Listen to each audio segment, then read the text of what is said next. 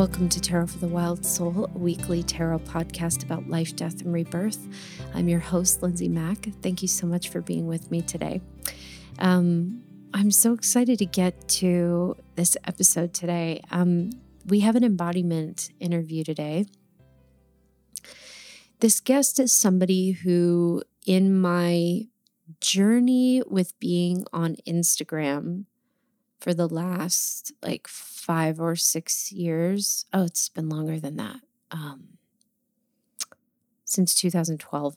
Um, I really, I have loved this person. Um, it's, they have been one of my earliest sources of Instagram wisdom, medicine, um, and it's been a real honor to get to know them in IRL as well. Um, I had the honor of uh, teaching a workshop to uh, our guests' uh, community space many years ago. I think back in 2015 in San Diego. Um, and it was pretty much like the honor of a lifetime.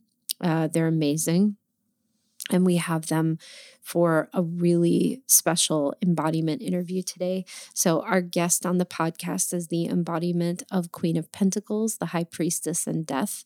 We have Yaya Erin Rivera Merriman. A rebirth doula, herbalist, creative director of Active Culture Family, and the co facilitator of Medicine Mandala.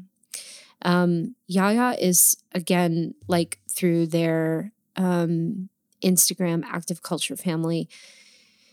I think Yaya is one of the most important, beautiful sources for nonviolent communication, for herbal medicine, for magic, for honesty, for clarity, for magic in all forms, um, especially around the embracing of illness as medicine the embracing of all challenge as some form of medicine, and certainly empowerment around cooking food and how that can reconnect us to our magic as well. Um, Yaya is uh, very um, offers so much wisdom on their Patreon page and on their Instagram, and has for many years about how um, cooking in the way that they do, very much of the cauldron cooking, is um, has helped so deeply to reconnect them to this sense of magic and to um, also help them to um, see relief, cyclical changes in their body um, with chronic illnesses. Um, so Yaya is somebody that I respect and admire so much and who has offered so much. And this interview, they came with all the wisdom that they possess, which is uh, was an amazing experience. And I'm so excited to get to um, share this interview with all of you. So let's talk a little bit about the why of Yaya's embodiment cards and kind of what they're all about. So we seem to have a theme with our guests for this kind of first season of uh, this new format of the podcast where kind of everyone has a death embodiment. And I actually think that's pretty important um, because it can show a lot of different ways about how folks um, we're we're always working with death embodiment whether we're kind of aware of it or not. So I think that that's really important. So much of Yaya's journey has been informed by um, the deaths and rebirths that they've gone through as a witch, as a person, as a healer, as a lover, um, and even more than we were able to get into on our podcast. There's just so much death and rebirth in their journey. And I think true of most of us who walk this path. Um, another one of the other reasons, or the other card, uh, the second card that Yaya has big embodiment with is High Priestess, and Yaya is our first High Priestess embodiment, um, one of the secondary energies. Um, High Priestess is the great receiver. High Priestess is the knower, um, moves in time with the lunar, is connected to all different phases of life. And when we are in an embodiment with this card, there's often a big experience of needing to kind of wait and hear the wisdom rather than getting the wisdom from other people. So, to say that we have a high priestess embodiment is certainly not to say that there is not psychic ability, gifted ability, channeling ability, because there is.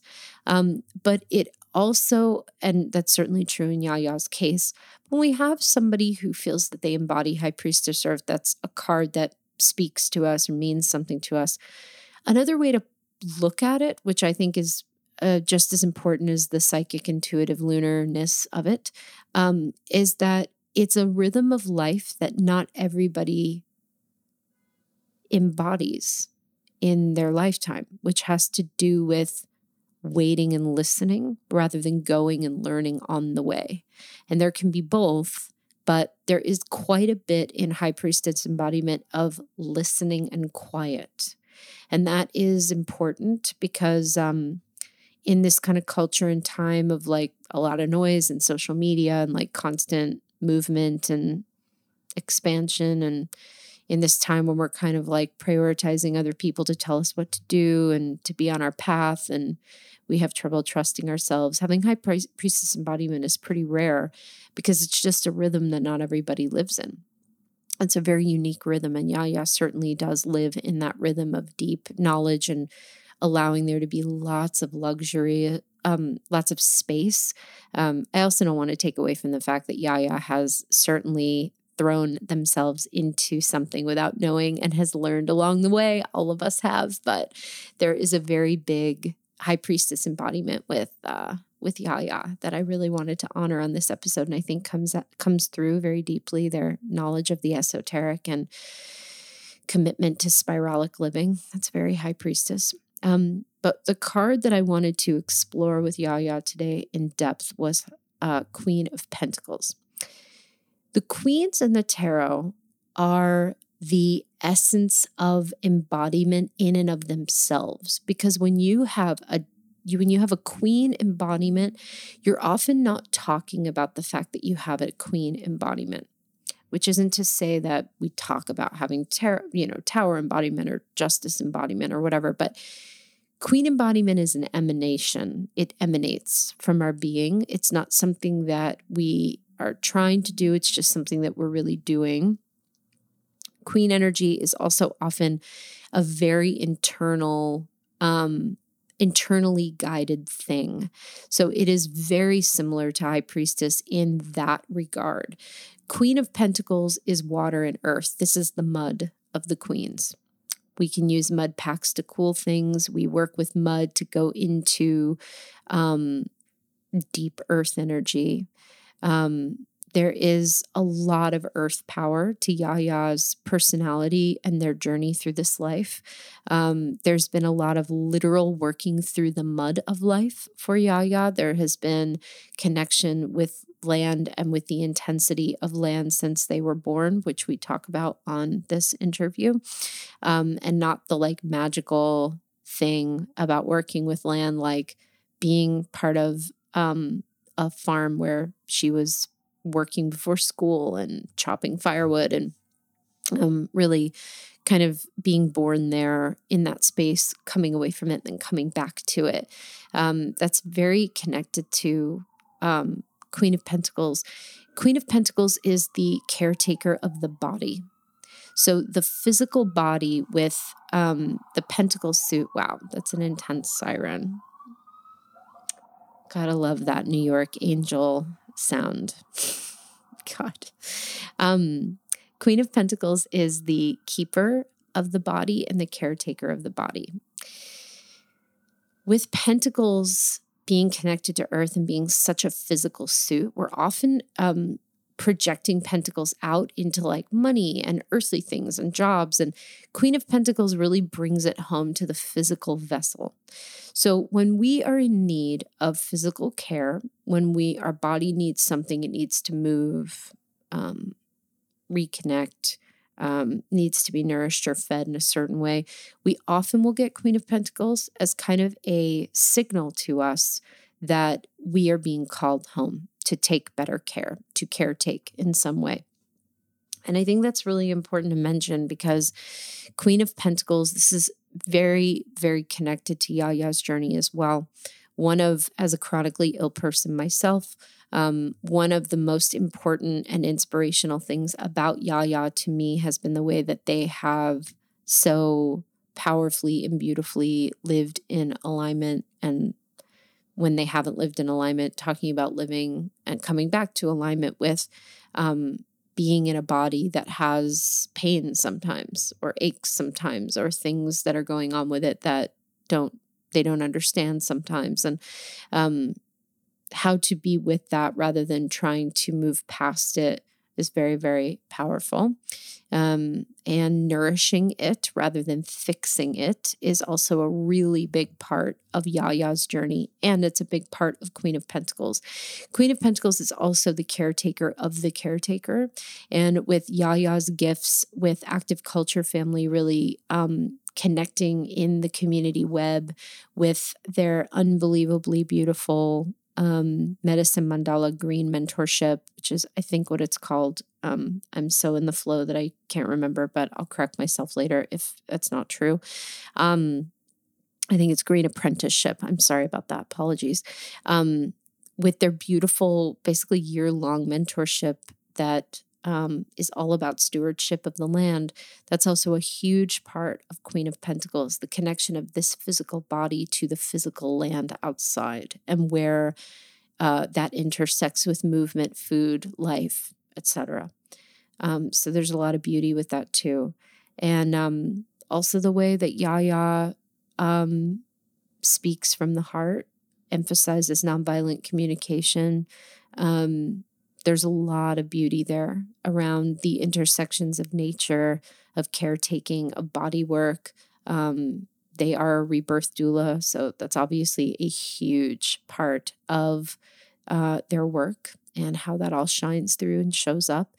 And um, I just think that they couldn't be a more perfect embodiment of all of these disparate, different energies, um, the earthly as well as the esoteric. Um, the spiralic as well as the kind of webbed. So it's exciting to be able to bring this into view. um, uh, so, yeah, without further ado, um, I give you my conversation, my Queen of Pentacles, High Priestess Death Embodiment interview with Yaya Erin Rivera Merriman. Hope all of you have an absolutely beautiful week, and I will catch you next time.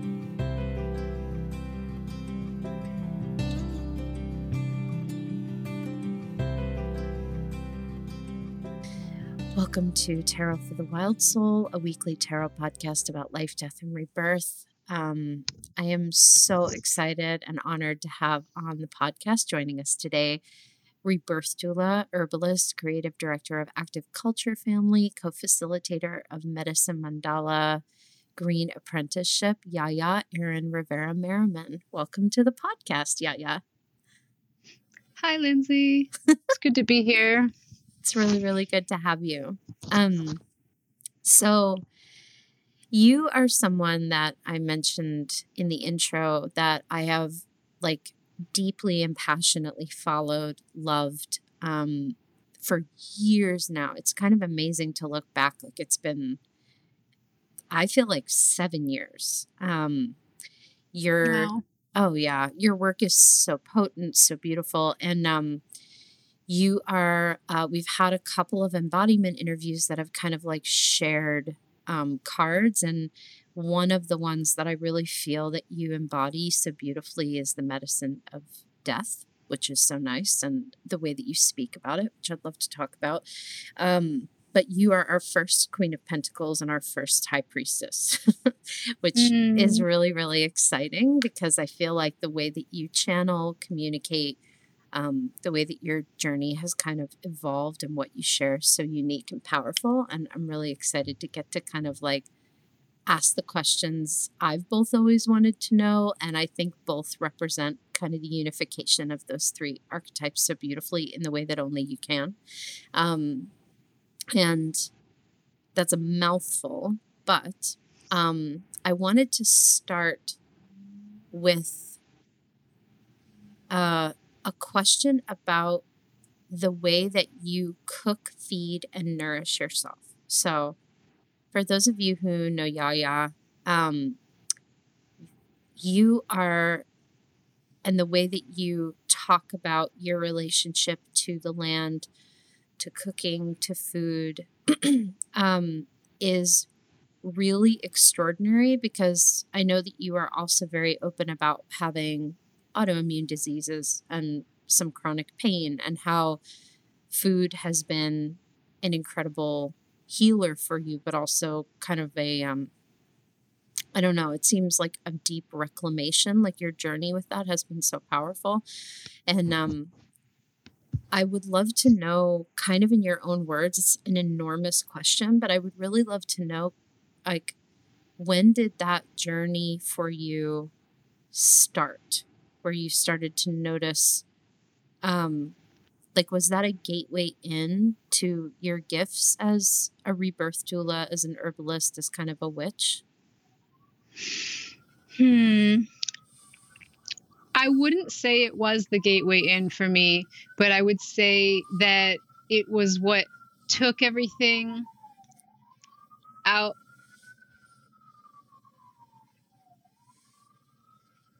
I'm just waiting for that oh siren. we blow we talk right through the sirens on this podcast Okay. oh yeah you can talk great. right through them totally thank you for waiting though that's beautiful That's, thank you that's so New York of you. No, Uh, life goes on. yeah it's true So I wouldn't say that it was a gateway in for me. I would say that it was a locked door, food and the body, for a long time. And because that door was locked, I sought my um, peace and healing and um, purpose in life through the very mystical realms and um, the invisible realms. And there was a way in which I was always longing for all of this magical theory to be more real. And it wasn't until pretty late in the game, like really just the past maybe four years, that I have understood the key to feeling all of the the mystical truths that I understood intellectually and was even like even understood enough to like live my life by it out of faith. Um i was able to actually make the connection that through uh food and through the body uh through my senses all of those mystical truths actually um can be felt uh, in a very real way. And that was like the most exciting thing is like oh like now it's real because now i feel it in my body. Totally. yeah so i definitely my journey with the magic of food and like food as medicine did start in my teens. I i met a woman when i was in high school who was was living on her own and and not in high school was you know 18 a grown up and was vegan and she really taught me a lot in our friendship because we would go to the store together and she would take a really long time because she was reading the ingredients of all the packages Mm. and that was mind blowing to me at 16 that you would read the ingredients, every ingredient, and before p- making a purchase and before eating something. I had never seen anybody do that. And Wow. Was able to pick that up right away. And then she would suggest to me when I was have a lot of allergies, well, you know, like for me, dairy really makes my allergies worse and maybe you might want to like try not eating dairy and i was just Mm. open was open to be like let's be best friends and just do all the stuff together so like you're doing veganism like okay let, well let's do that and i was able to completely cure really severe allergies through stopping eating dairy in my teens. So there was definitely an awareness that like you can adjust your your subjective sense of well-being through your diet. And that was an important like thing to have installed fairly early on. But then i just i stopped there for a long time and i ate a lot of vegan junk food and um, you know went on to to actually potentially destroy my health through my vegan diet um, Mm. yeah and it, and it wasn't till many, many, many initiations with elders who just were kind of always saying the same thing. Like, you know, well, you could do whatever you want, but if you want to study this path, you need to eat meat. Like mm. you need to to eat animal protein. Yes. Um, that's what we're doing here. So you can go off and search the cosmos for something else, or you can plug in with this earth wisdom that we're holding. And I have in every one of those opportunities chosen to surrender my ideas about health and ethics and everything to just um, try what was being offered in from these wisdom lineages and in every case it really grounded my gifts and my magical proclivities and strengthened my intuition and uh, you know did all the things that i was i was trying to do through my health journey so uh, here I am today, maybe not in such a different place, but um, just, understanding on an even deeper level, like we really have a lot of power over our experience of being in this body through what we choose to eat. Mm, beautiful. Um, and I feel like you have, I'm, I have a million questions about much of what you just said, which was extraordinary. I agree 100% with all of that.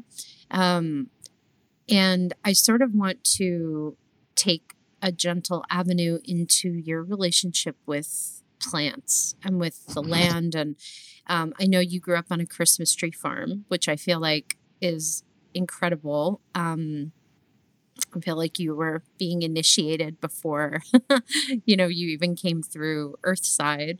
Um, what, you know, I got my first tarot deck when I was 12, and it took me until I was like 30 to realize, like, oh, I'm, I've always had a connection with this. Um, it's like kind of like I was the last one to know, and it seems like it's 6 mm-hmm. it seems like it's 16 if you were kicking it with a friend, like reading packages, like you probably had you're probably many steps ahead of me, but I'm just curious because I know that working with herbs, especially kava, um, it seems like it's morphed, evolved with every stage of your life. And I'm just curious, it's like one of those, like, kind of leading interview questions, just because it's probably so big. But when did your, um, when do you feel like your initiation as sort of a plant medicine person happen? Hmm.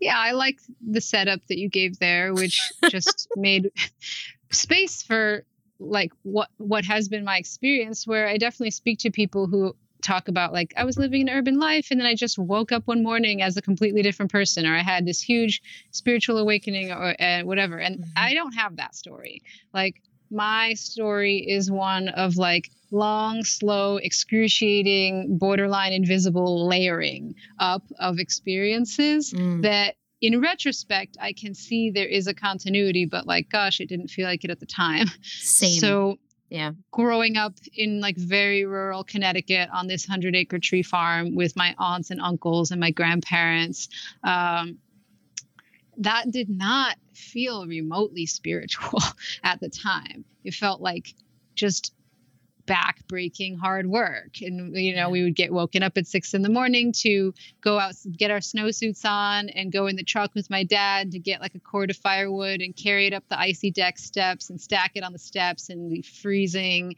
And all of our friends were watching cartoons on the weekends and like whatever going to soccer or something. And we were working. And we yeah. got paid a quarter an hour to work in the family business when we were six. Um, so like i could saw down your christmas tree with a hand saw when I was like six and seven years old. Uh, amazing. yeah, so there's kind of a thing like Merriman work ethic, like that's definitely very East Coast, um, and you know related to Puritan work ethic. Uh, but that was their way of being. But that that way of being it, it is actually closer to an indigenous way of life where you're very connected to all the trees all the plants but not in a romantic porn kind of way like backdrop for your story but in a like you're connected to them because you're survival is tied to them and if mm-hmm. you're not making like your living and like growing your food and uh, like through the efforts of your connection to the land then like everyone dies you know yeah. uh, like everyone starves so of course my parents did have like um, other kinds of contemporary jobs also but everybody worked in the family business on the night at night and on the weekends and so i was kind of living a double life of being like a normal kid eating bagels and going to like school and re- reading the babysitters club and mm-hmm. you know all of that and then having this other experience of this like family culture that my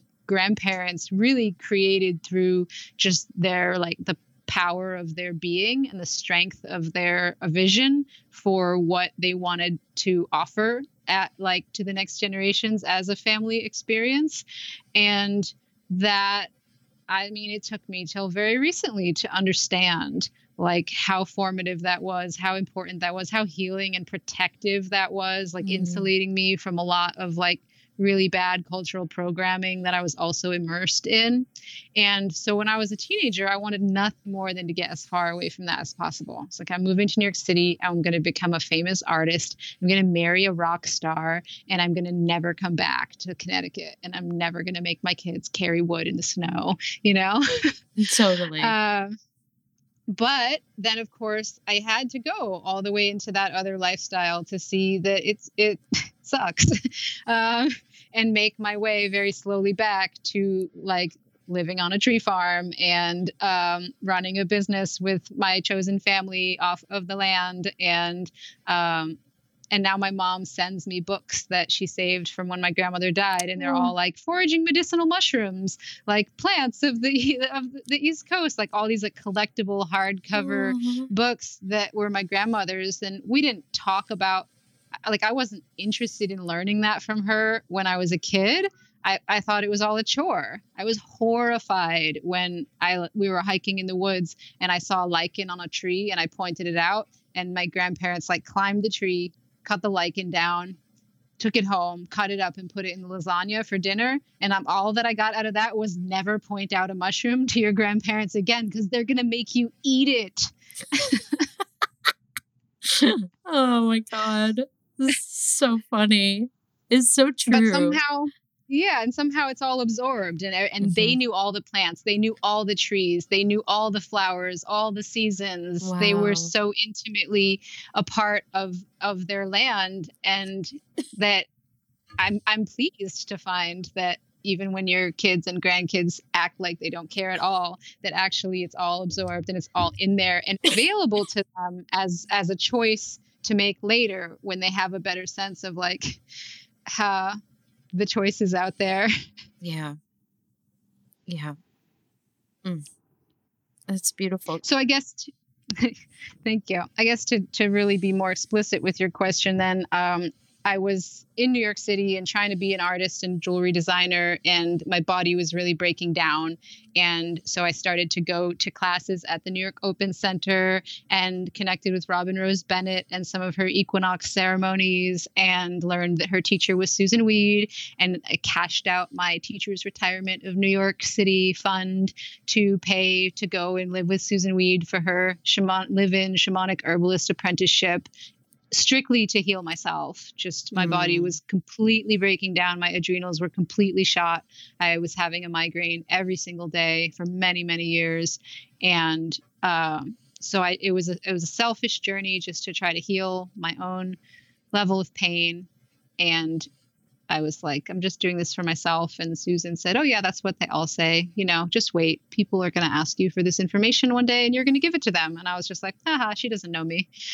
and, and it, and it took me like eight years after graduating that apprenticeship to ever speak about herbal medicine to another human being wow. and another you know five years after that to to really be like okay, I guess I'm an herbalist. yeah. Oh, wow. When were you um because I know you do so much work for anyone who doesn't know um you do so much deeply important, vital, life-changing work around um really conscious communication um definitely sexuality and you hold kava ceremony. When was your first time um, meeting and connecting with kava? Well, I do like that story. And I always like to say that I think we all kind of have a fantasy story in our heart about how we'll connect with a green ally or how we'll connect with like a, a teacher plant. And this was not that. You know, I was unemployed and in the mom park, desperately wondering how I would ever get a job and raise a child at the same time and ran into someone who said hey there's this place down the road that everybody is really happy that works there. My buddy runs it. Do you want me to call them and see if they, they want to hire you? And i was just like well everyone's happy that works there. Okay i'm in. I had no idea what i was signing up for mm. but it was a vaporizer company and just handmade wooden vaporizers and in the interview process, they were very interested in my background in herbalism and uh, ended up they ended up hiring me, not really having a position for me. So they were like, you know, if you want to like be on the line and make vaporizers, and we'll talk about potentially like figuring out what to do with you because we we need like we're trying to launch this new kava product and we really need herbalists on staff to like help us understand how to do this in a good way and so I just, you know, said, yeah, sure. Um, took a big leap of faith and ended up in a very small department that was running research trials on a, a new kind of concentrated kava that's made in the same way that cannabis concentrates like wax or shatter mm. are made.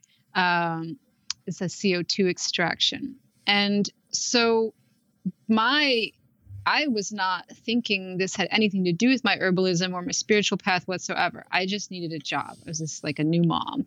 And uh, so we were running these trials and really sifting through everybody's information who had things like depression and anxiety and were part of the trial to see how kava worked for them. So just reading their stories, putting them together of course, we're supposed to try the product. So we would have the kava in our meetings, and the meetings would morph into these like rituals and, um, you know, real count- counsel in service of the plant, where it became clear to me, anyway, very quickly that the plant had a way that it would need to be shared in order for success to happen. And that it was very unconventional by the standards of like a manufacturing company. Uh, like they were tr- going to go the trade show route and it was like nope it wants these salons. It wants people sitting and and talking about issues that are coming up in their community and you know just trust. It'll everything will come from there. And so they were very open to that, but just ultimately decided that the, they're as a company they needed to go in another direction, and they just completely needed to walk away from the whole Kava project. And so all of that Kava sat in a warehouse for a couple of years, while meanwhile i i live 15 minutes away and i just started dreaming about it the kava started mm. talking to me through my dreams and telling me that there was more and that i needed to just continue that relationship and explore and see what wanted to come out of it and so it was just a very long journey of surrendering to what the kava itself was asking me to do on its behalf. And first and foremost that was like don't let me die here in this warehouse. Mm, like yeah. i know that you can share this. I know that you have circles of people coming together already and that's what i need to come through in the best way. So please just just do what you do with your circles but bring kava into that.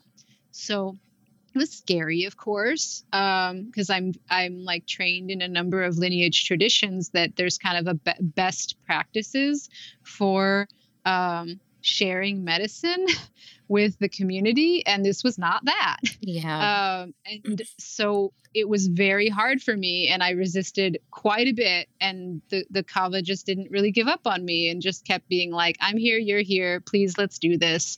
Um, like i need your help and so just little by little, like, you know, once a year, couple times a year, I started to to bring it out when I felt like there was a real need. And and it was always deeply healing. And the idea was that it was there to help people have awkward conversations that needed to be had. There's a real connection with just kava and truth and truth speaking.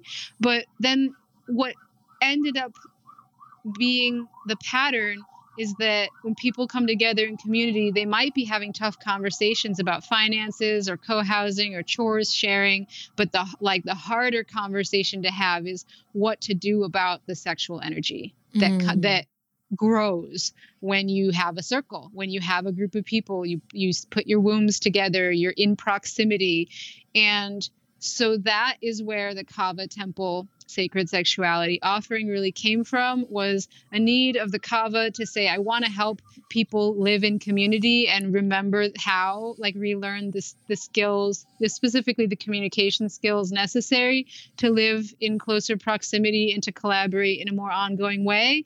And i'm there for any of the tough conversations but the toughest conversation that's not being had right now is around sexual energy in community and how it's shared and ha- how it's not shared um, and so that that was a, a mission that i agreed to. I just kind of said okay well this this isn't where i thought things were going but um, i'm a yes. So here i am.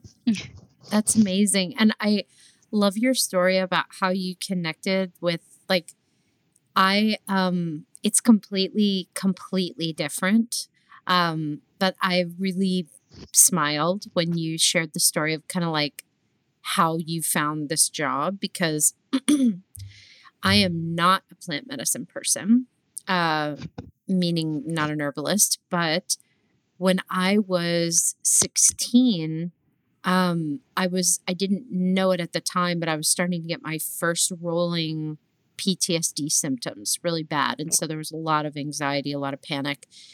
And I found a book. I still to this day have no idea what book or how. Um, but I got myself on Kava Kava, like m- without talking to anybody. and it's a completely different derivative that than you were talking about, but um, it's not to say that it's the same, but I feel like that was my first um, experience with connection with a plant being and since then, I have had many of those experiences very slowly. Um, although I don't work with herbal medicine, I just am on a journey of feeding myself and nourishing myself with it. But I feel like, yeah, let's like do, the doing away of like the romantic story about how we come into contact with like anything like plants, herbs, tarot decks. It's like there's so much medicine in kind of the um, I feel like like the story you shared was amazing. um, and I just really identify with that. I feel like nothing I've ever done has ever been like sparkling in that way, you know. and yet yeah. and yet it like is, you know. Mm-hmm. So yeah, I loved it. Um what again, I have multiple questions, but um when did you understand that you were open, that you were a witch, that you could like receive, that you were connected in this way to your gifts, which, you know, again, is a big question, but do you have memories as a young person of um, connecting with something that you couldn't quite understand what it was? Hmm. I think my I, um my story is well I like it because I feel like it it just shows that that if you're interested in magic then it's for you. Uh, like if you're drawn to it then you you have you can have it. Totally. Um, because you know things that I think of as part of my magic now like I actually I have no ability to control my speech. So, for better or worse, like sometimes I say really amazing things and sometimes I really trigger people. And I've come to see that it's all part of like the way that my instrument is constructed to serve goddess. And I like am comfortable with that. Like I have accepted that. But as a child, like a very small child, my older cousins or my mom would just be like, "Oh my god, you talk so much." Like, "Oh yeah. my god, I don't even know what to do. I've never I can't even believe that anyone so tiny can talk so much."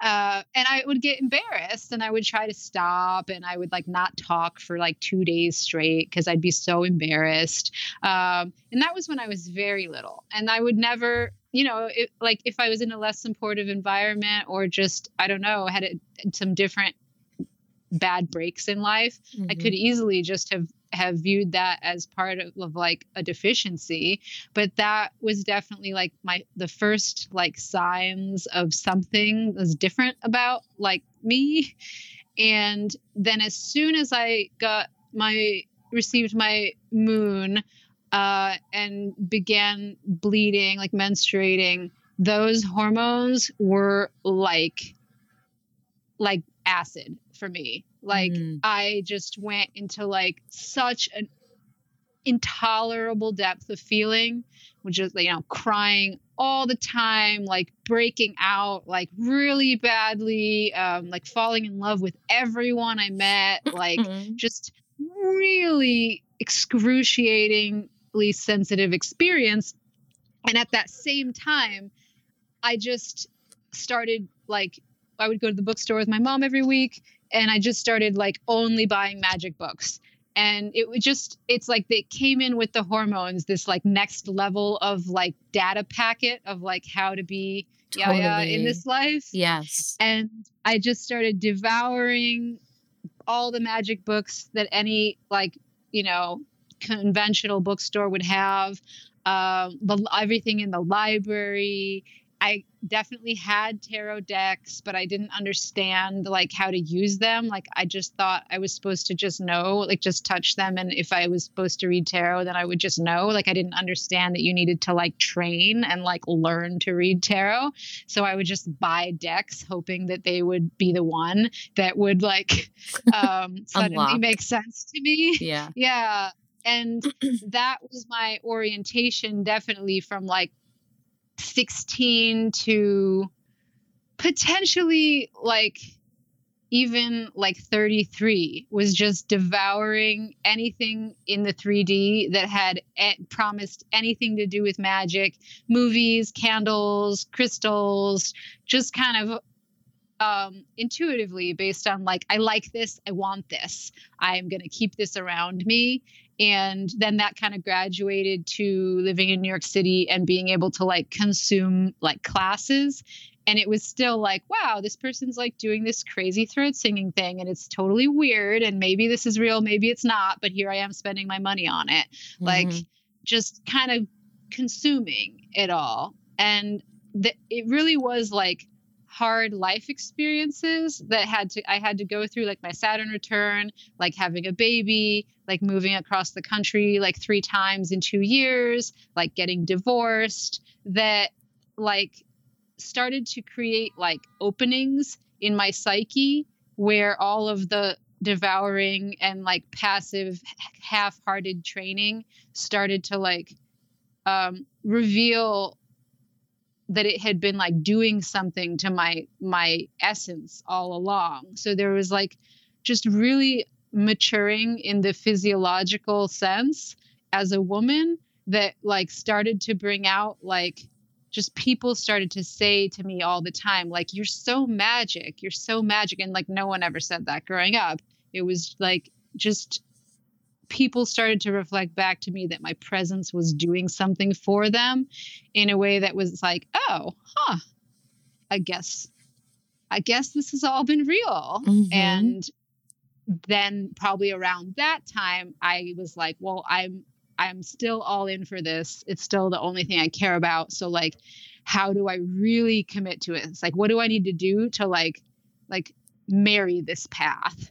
Um, make it as like real and as possible and i was able to find some teachers in different lineages that that there was an opening for someone like me you know that, that they agreed to teach me and um, give me the transmissions and I, I took to the practices right away and then those doing sadhana every day mm. has become like a great amplifier of my like natural interests and proclivities and really like enabled me to see the bigger picture that I'm a part of and like source from the bigger picture and bring things from the bigger picture into the relative through like relatively normal exchanges like a conversation or a little bit of touch or um, sharing a plant or food and um, so again it's been a long slow layering but mm-hmm. there were a few a few main things some of them just being hormonal changes of growing as a woman and then then really the final choice to take on a daily devotional practice that intention is to um, more or less burn out your individual karmas and make your vessel as hospitable as possible to a, a greater intelligence to work through you. And i feel that that's happening now and i couldn't mm. be happier. Like couldn't ask for anything else. So uh, I, I'm, I'm here for now in a good really good place. That's amazing. That's so beautiful.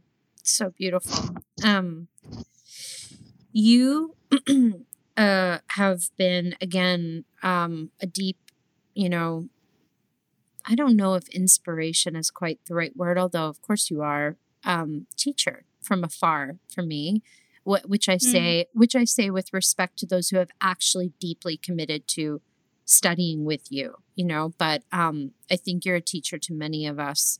Um something that I don't know that I've ever even expressed to you that um has really shifted the course of my life has permissioned me in a very quiet way um, is that you shared many years ago that um, illness is medicine, that it is information. I don't even know if you remember sharing that, but you were speaking about essentially how there is medicine in everything. And um, that has stayed with me through, um, you know, the last year of my, I've had consistent stuff with body and illness, but the last uh, year and change has been like, hail, I guess like Hail Mary time, I would say, with me just, you know, like really coming back to my body.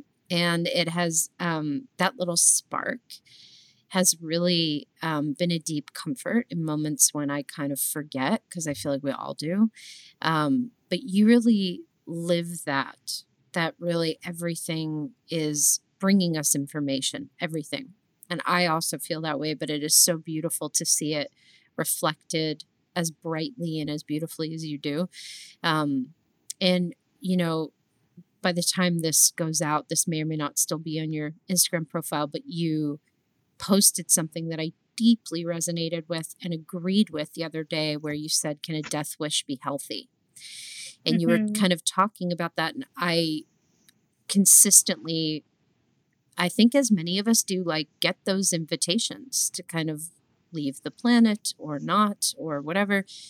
And it's really been something that has been a, an actually very rich part of the tapestry of my life. It's very uncomfortable, but without it, I would not be able to serve who I'm serving. Um, and so it's just, first of all, just really bowing in appreciation and gratitude for all that you've brought and kind of how beautifully you live it. And secondly, um, I'm curious about your journey to coming into the embodiment of those ideas because in my experience and obviously we're different people it has taken a lot of really excruciating shedding to get to the point where i'm remembering every day kind of like oh yeah all this is to support to support eventually leaving the planet, not trying to outlive anything. Because there's such a strong overcultural narrative about like kind of doing things in order to not get injured, not have issues. Um, hopefully that's making sense. But um, I know again that you've had experiences with fibromyalgia. Was that experience with illness, with injury, and again, these are my words. You may choose to upgrade the use of those words. Um, I know that that has been a very strong gateway for you, but how did you come to the understanding that um, these things that we sort of try to run away from are actually really huge wake up calls that are offering us really potent medicine and information?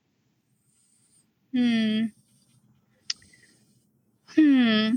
How did I come to this understanding? Mm-hmm. Um, definitely, fibromyalgia is a major part of it, is, um, which I experience. People experience as you know, usually some combination of pain or exhaustion, but can also mm-hmm. include like rashes and you know all kinds of like systems deregulation symptoms.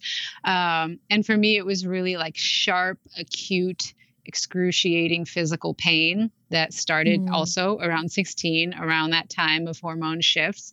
And so i had a migraine every day from 16 to about 30 whoa. Um, and so i definitely learned to live like like the way people talk about you know any oppressed people how strong they are because they've never known like like any way of being that doesn't uh, involve resistance. Um, like you need to resist and push back just to make space for yourself.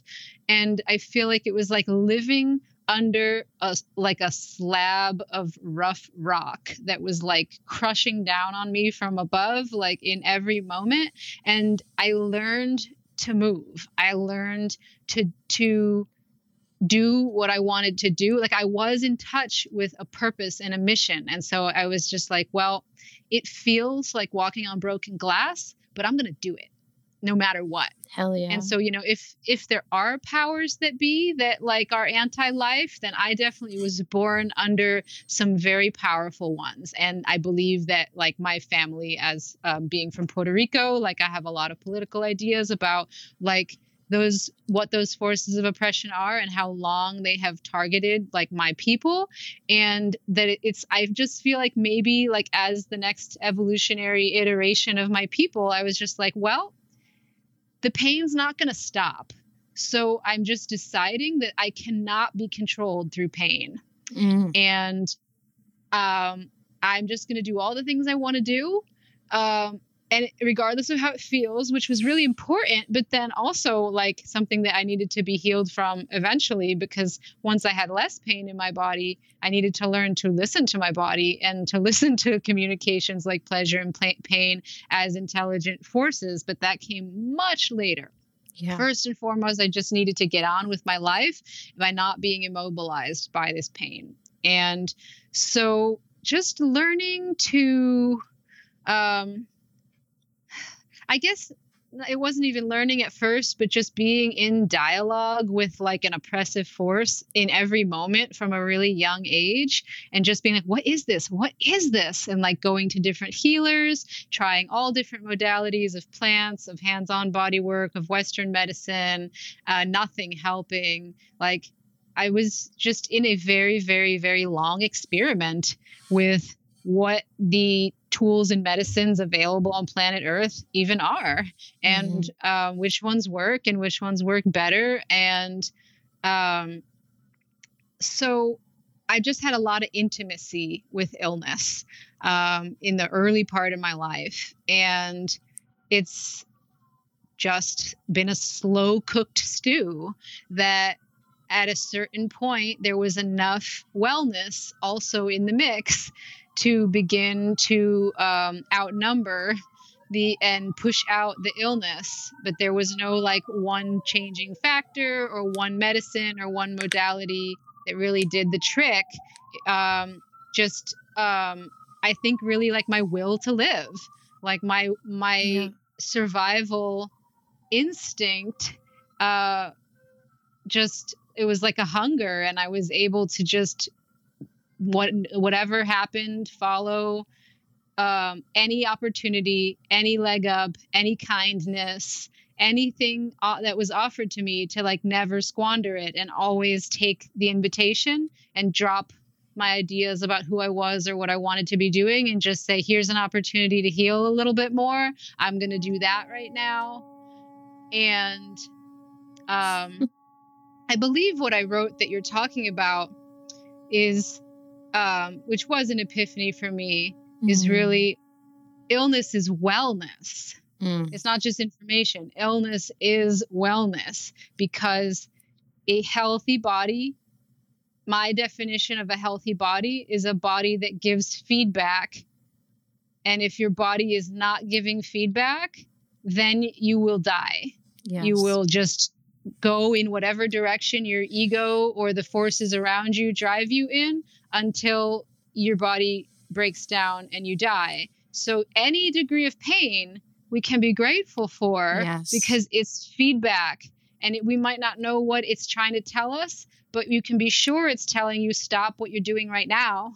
Like, so it, you might it might not be giving you the clarity you want like well what should i be doing it's just just not this just stop yeah yeah and that one communication can take us years to align with if the thing it's telling you to stop doing is like work at the job that you're making lots of money at or be in the marriage that you spent years decades of your life building um, it can take you 10 years just to stop the one thing yeah. um, or even figure out what it to. is.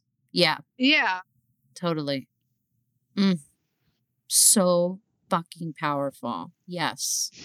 Like so powerful. So true and, you know, it really is, you know, and again, this is my, these, these are my words. On, uh, you obviously may feel differently about yourself, but your journey, you know, I really do feel like some, all of us come here, you know, spirit incarnate to have a human experience, but I do think that some of us do come with very specific body work to do.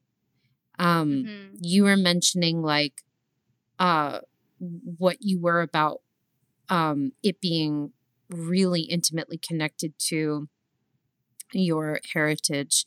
Um, you know, as a Puerto Rican person, um, and the kind of like energetics of pain and oppression that was deeply moving and struck me as very true. And I think that um, with all of us uh, who have this kind of invitation, whether it be connected to something like that or not, um, I feel like something does shift when you begin to understand, like, oh, this is so I can become more finely tuned to the invitations, the whispers, the feedback of the body, as you say. So also I can help support and be a mirror for others who are seeking to understand and learn and know a little bit more about their body's feedback. And um, just by listening to you and knowing the work that you do, it's so clear that that research has um, helped and guided so many, even if it was an intense journey for you to walk through, you know, because it is intense. Hmm. Yes. Yeah. Uh, yes. yeah. Um, I wanted to segue into your authoring medicine mandala because I know that it is extraordinary, and I think this year will be your third time doing it third time. Mm-hmm. Yeah. Um, and it just that of all the things that I know of you, like feels most deeply like so Queen of Pentacles woven into the fabric. Like there's so much sharing. It's physical and spiritual. It's emotional and of the earth. Um, and I'm just curious about how the vision for that came to be and how it started because i know you co-facilitate that i think with carrie of elder farm is that correct?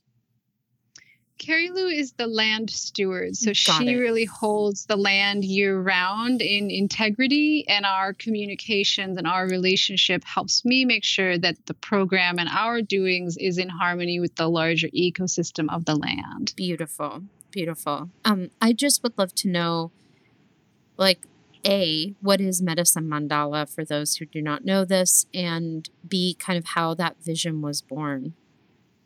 Mm-hmm. So, Medicine Mandala is a year long green magic apprenticeship that consists of a series of four seasonal elemental earth magic initiations that happen in person um, on the cross quarter holidays in the pagan wheel of the year. And I'm I am of Taino and Celtic descent. I'm mixed. And so the Wheel of the mm. Year is really present and alive within me and something I love to share. And uh, it is really a alternative continuing education program for healing arts professionals of various backgrounds. So it's very common for us to hear that people complete different certifications and trainings and they're like, I am completely not done. I am very undercooked. Like, I cannot mm. possibly begin my practice right now.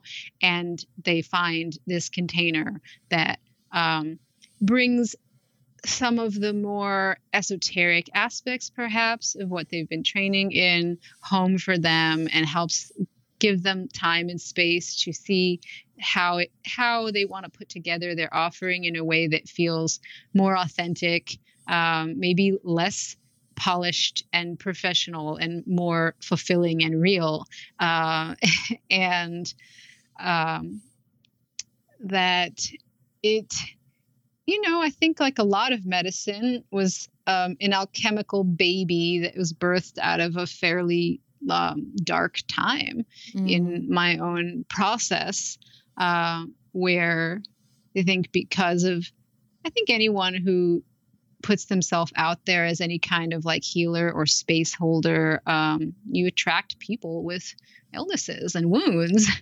And mm-hmm. um, because there's not a ton of people who are openly doing healing work around sexuality. Um, I didn't have any kind of special background in like somatic therapy or body work or psychology or the kinds of people that I think like a person with sexual trauma should seek out, if I'm going to use the word should.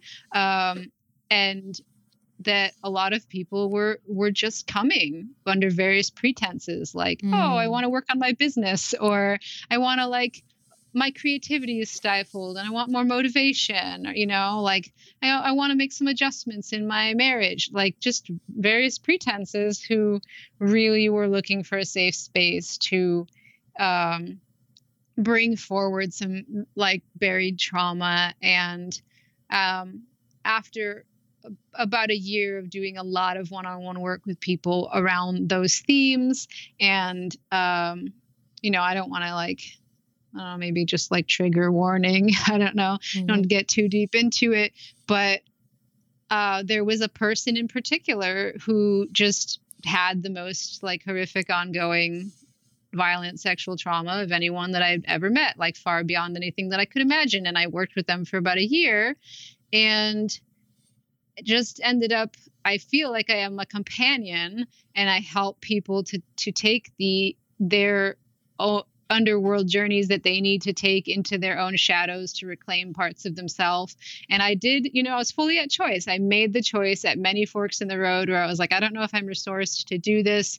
Mm-hmm. um, I, I made the choice to continue supporting them even though probably in in hindsight, it probably would require that someone have like three or four other additional therapists, like with that level of trauma. You know, it was a big learning experience. But at the end of it, I was just completely empty, like completely like kind of lost um, my connection to my own health. Um, and because I am kind of a shapeshifter and I do end up like you know mixing and unmixing uh, totally. energetically with people. Um, and so i, I just kind of had it was like i just need to maybe probably be in the hospital or something. I just needs to be really like my own space in a really serious way. And that so out of that time of just you know having some really hard lessons around boundaries and my business and my capacities and what what am i doing and why um, just really soul searching, for lack of a better term, I came to a place where I felt that I was like on the altar before a, a council of, you know, guiding beings who were taking in my whole story and listening to my plight. Like it was my chance that they were like, What do you need, little one? like, we hear mm-hmm. you. You did a majorly good thing, and we see you, and we want to honor what you did here for, you know, people and this situation what what do you want? What do you need? So it felt like this moment of like going on a tour of duty like going into battle and being brought home and being like awarded like like a veterans medal and that like the veterans medal was like what do you want? Like who do you want to be in in community mm-hmm. like forever after? Like if you were to just ask and we were to just say you get to have that. And i was just like well I think I want to like retire from this level of service. And I think I want to just kind of go into my crowndom a little bit and be in the woods in the place that's healing and regenerative for me and share all the crazy shit that I've seen in my life and help other people who want to learn to navigate these these different depths of uh, illness and wellness and like energy and um, I want to be myself and I want I want to be supported in sharing. I think that my journey will will probably crush me. Like the weight of the traumas will probably crush me unless they're unless when I share them with other people, other people say, "Hey, that had value for me. That helped me." So I just yeah. kind of presented to spirit like a narrative for what meaning would look like to me, like what would make my journey have meaning to me in a way that I could digest it and integrate it and say it was all worth it. And I felt like spirit took out the big like approval stamp and say said like, "Okay, approved." And just now you just do the work and so I it was a big leap of faith to spend another year more or less alone in my house on my computer creating this program and this curriculum and this structure just on the faith of this experience I had where I'm like, well, spirit told me that that I get to do whatever I want now, but I just have to do it. Like I just have to show up and build it and put the offering out there and then show up and like teach the people and do the workshops and like, you know, totally. Like have have that you know pick up the weight of receiving the dream versus the weight of like trying to receive a vision or working toward the dream then like you know not squandering the opportunity to live the dream. Mm-hmm. um, so that's how that happened. I mean that's incredible. And then when you birthed it opened it um, what has it meant for you? What has it brought you to now be heading into your um, high priestess round, your third round? I mean, just a cosmic giggle. I, like I just have to laugh that like I was like I want to rest. I want to be in the woods. I want to heal myself and retire. I'll start a mystery school. and just like, I just I just have to shake my head at like how spirit can like use my like brain and to trick me because yeah. it has been like the hardest two years of like steepest learning curve um, around collaboration and contracts and mm. like what is the student teacher relationship when everybody's the same age and has more or less the same tools in their belt? Like what is where are the boundaries? What is that dynamic? Just question mark just learning through doing uh, so I always say, like, I'm in this apprenticeship too, you know, like yeah. I'm going to be like a, fourth year apprentice, and then you'll all be the like thir- third year apprentices, and then there's first year apprentices. Yeah. Oh man, that's so powerful.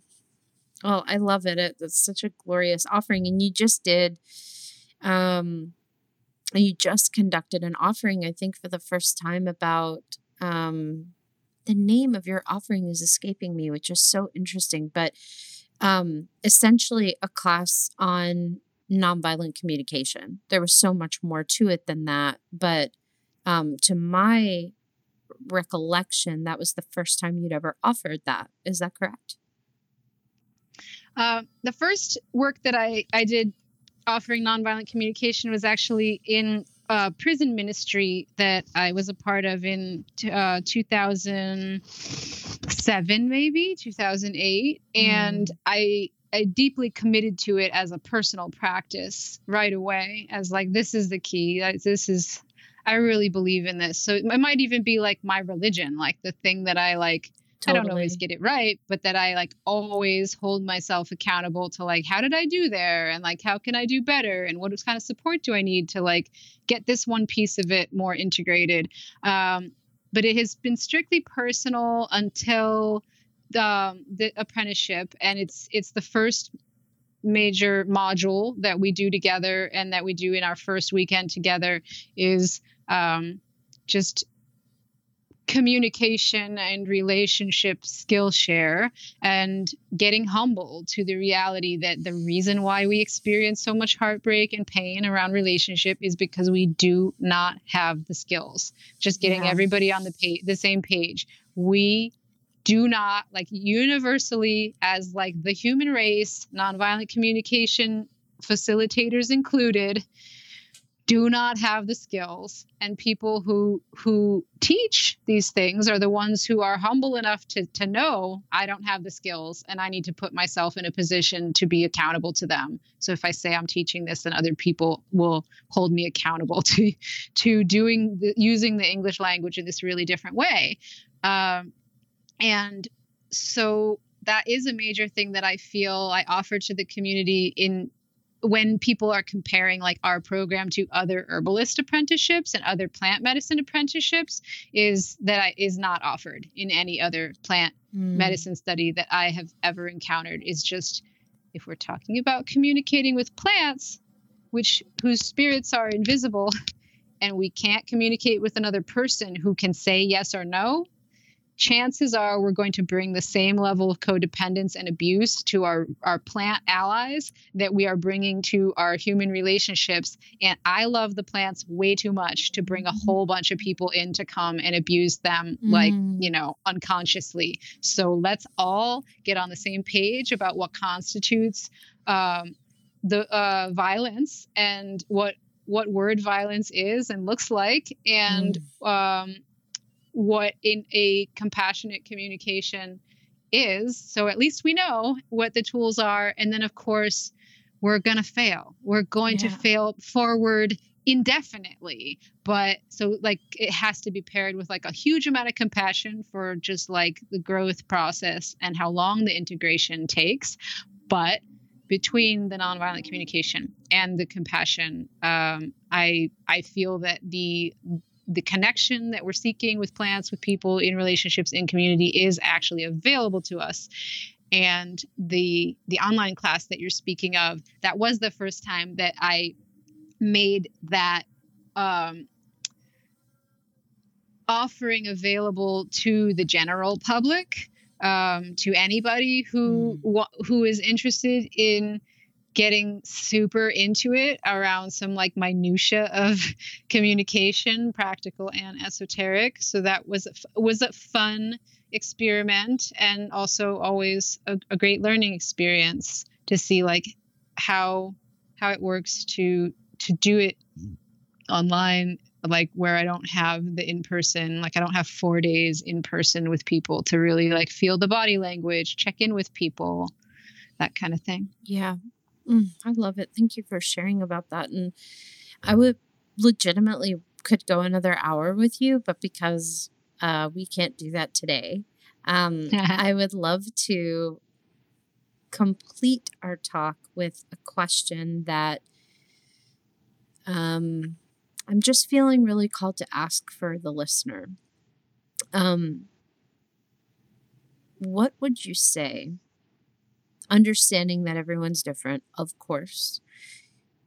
Um, for those who are seeking to develop a more nourishing, circular, really even spiralic relationship with food and plant in a way to, um, I don't know if I want to use word heal themselves, but again, to nurture themselves, to nourish themselves, um, I feel like so many people struggle to kind of come back home to their body's natural wisdoms. They put a lot of weight in the hands of others, and it seems like you have really begun to find or have found um, a very intimate and unique, bespoke connection that food is really a direct nourishment to you um, while respecting that it's different for everybody. But for those who are feeling a little bit kind of lost on that journey, um, what would you say a first step is? Hmm.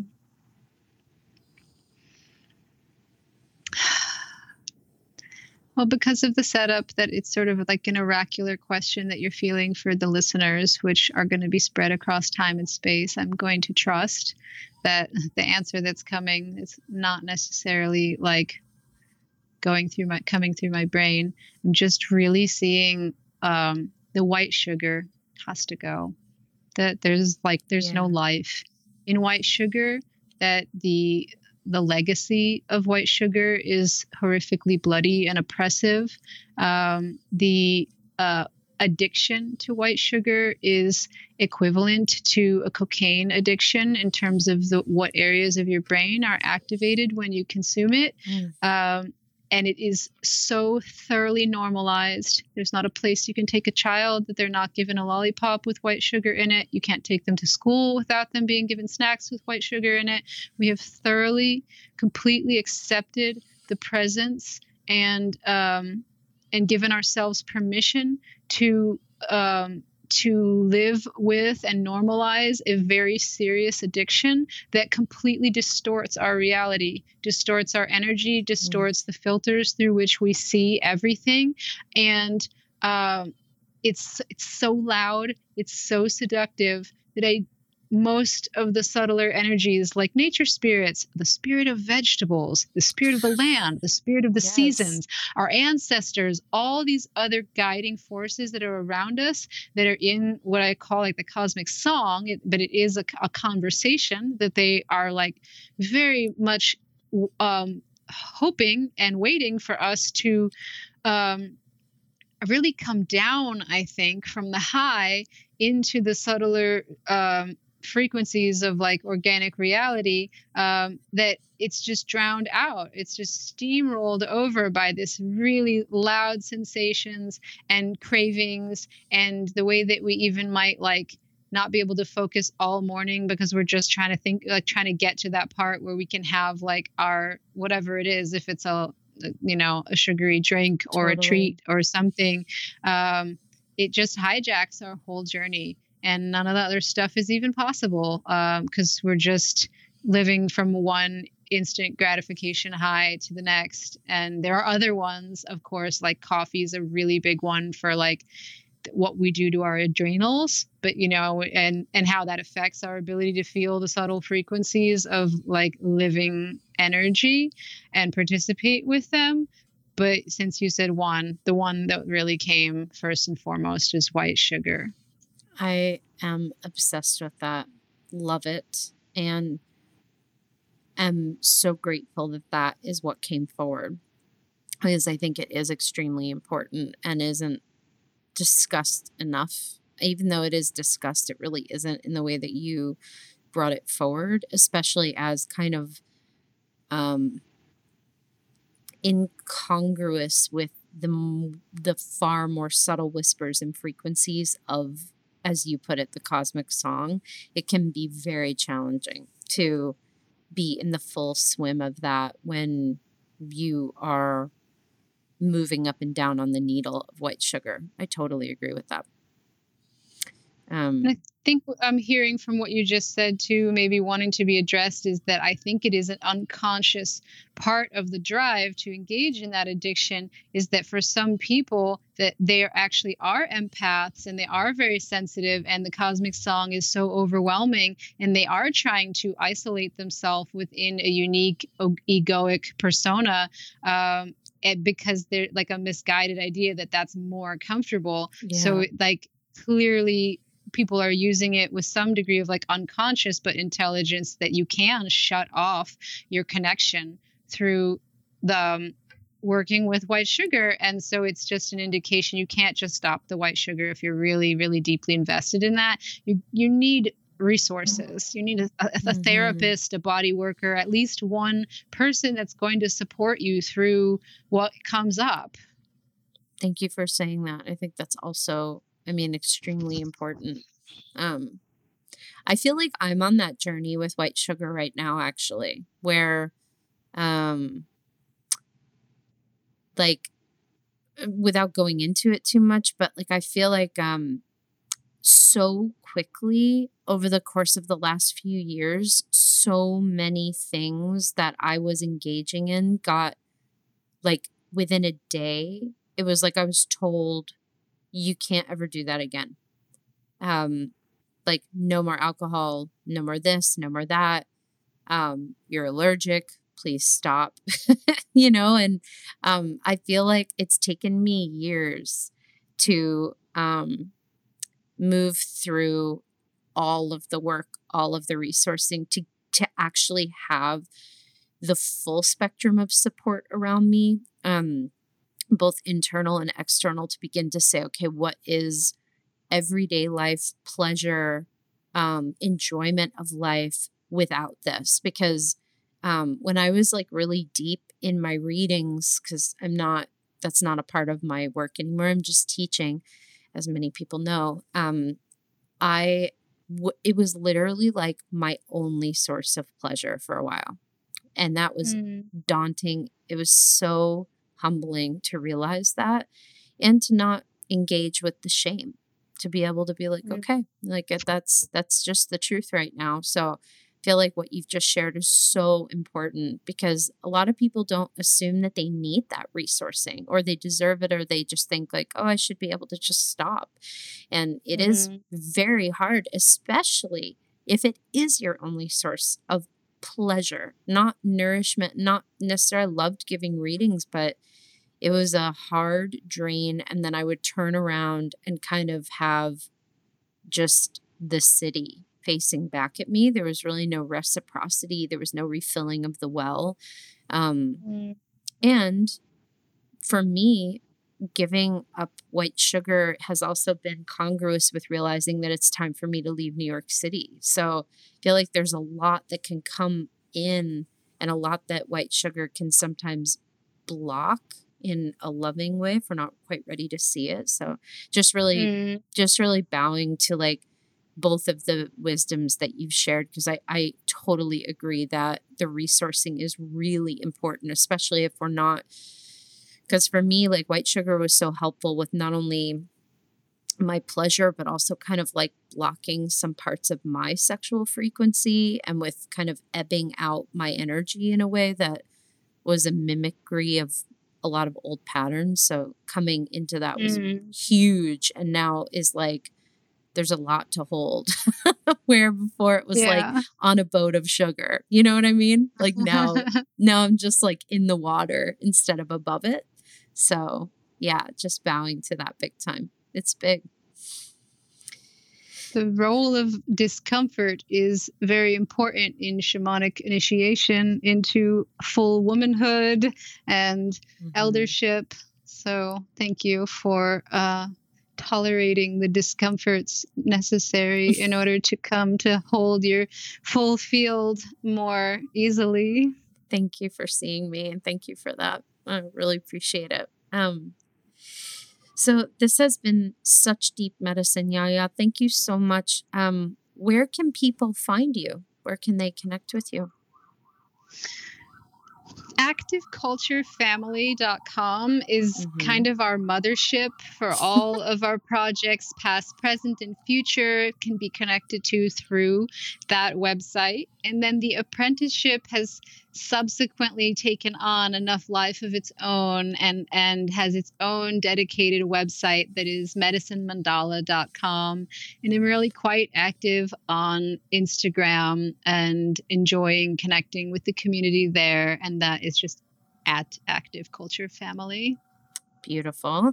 Um, and I believe by the time this episode goes out, it was a complete happy accident that this happened. But I think the applications for the next round of Medicine Mandala will be open when this goes up because it's going to go up in April. Um, so, for anyone seeking a way to connect with Medicine Mandala Green Apprenticeship, you can do so by going to medicinemandala.com, right? Mm-hmm. Yes, I'm hoping to open that up on April 4th. That's my birthday, so my yes. rebirthday project. Love it. It's beautiful. Oh, Yaya, thank you so much for your time and your medicine. Um, it was so wonderful to get to talk to you. It was really great to connect with you from across the country. Thanks so much for reaching out. Of course.